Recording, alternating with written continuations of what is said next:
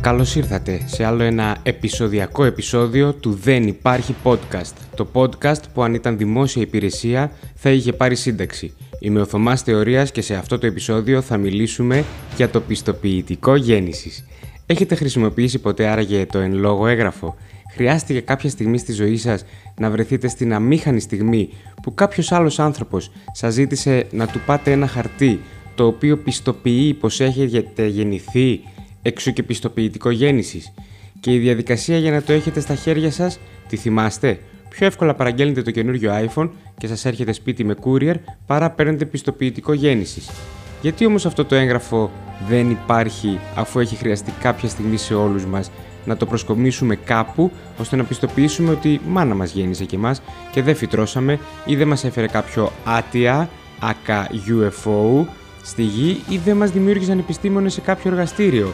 Wing wing. Για άλλη μία φορά έχουμε κοντά μας έναν άνθρωπο που ξέρει από μέσα τι εστί πιστοποιητικό γέννησης. Τη διευθύντρια του Κέπτερ Πύλου, κυρία Ζωή Απραξίδου.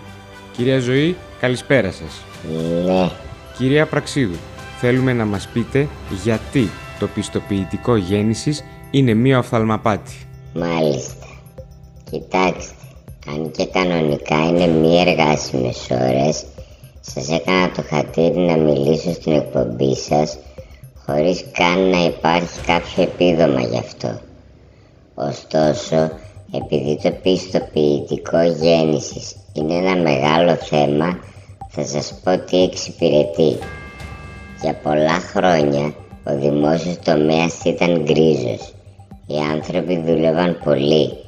Οι πολίτες συνεχώς διαμαρτύρονταν και φώναζαν και έτσι ήμασταν αντιπαραγωγικοί. Έπρεπε να βρούμε κάτι να ψυχαγωγηθούμε. Έτσι θεσπίσαμε το πιστοποιητικό γέννησης.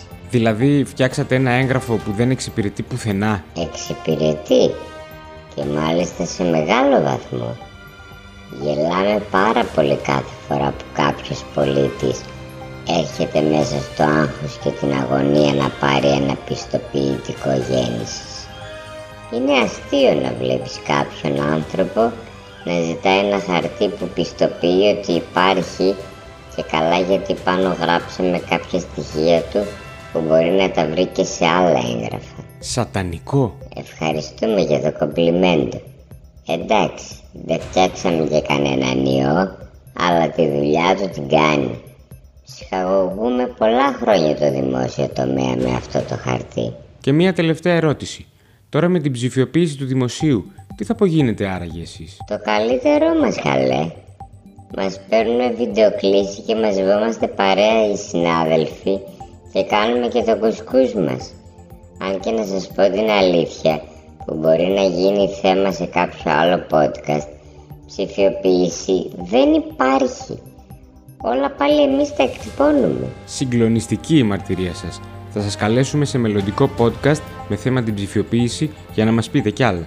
Συναγωνιστές της αλήθειας, επαναστάτες των προφανών, ακούσατε τη μαρτυρία που αφορά το πιστοποιητικό γέννησης. Ένα χαρτί που από το όνομά του μυρίζει κοροϊδία. Μην τρώτε λοιπόν κουτόχορτο και σανό, γιατί τα ψεκάζουν, και συνεχίστε τη μάχη της αποκάλυψης διαδίδοντας αυτό το podcast και βάζοντας πολλά θαυμαστικά, άσους και φυσικά ορθογραφικά λάθη για να ξεχωρίζουμε τις αλήθειες που μας σερβίρουν από το ψέμα που τρώμε. Αντίο και τα λέγαμε.